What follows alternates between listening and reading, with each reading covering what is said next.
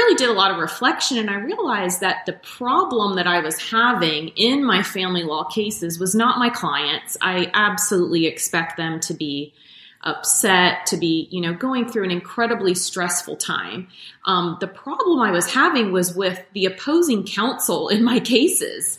Um, where they were really driving up conflict in cases, just being very nasty in a way that was not needed doing things in cases that were unnecessary and causing my clients to expend unnecessary funds. Um, you know, the the ugly truth is it's an industry, right? You know, attorneys make money based on conflict. Um, but it just didn't fit with my personality to see this all this unnecessary work being done. And so I thought, well, selfishly, how can I control who I work with?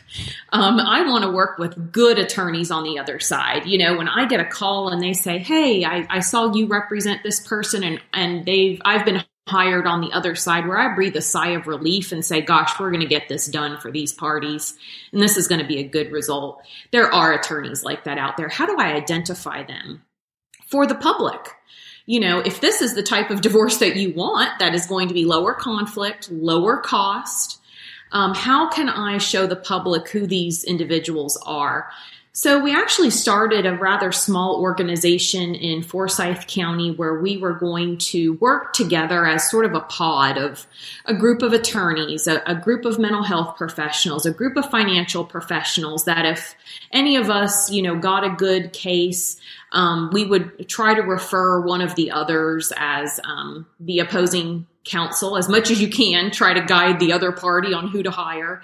Um, and it actually exploded. Um, we had one meeting, um, and after that meeting, I mean, people were just contacting me to be a part of this group. Um, and so, what started out as being sort of Forsyth County only in 2019, um, we now service 26 counties in Georgia um, with a, a ton of professionals from all different industries. And our goal and um, sort of our motto is, you know, lower cost, lower conflict, and a personalized process for the parties. Um, so that's that's what the Amicable Divorce Network is all about.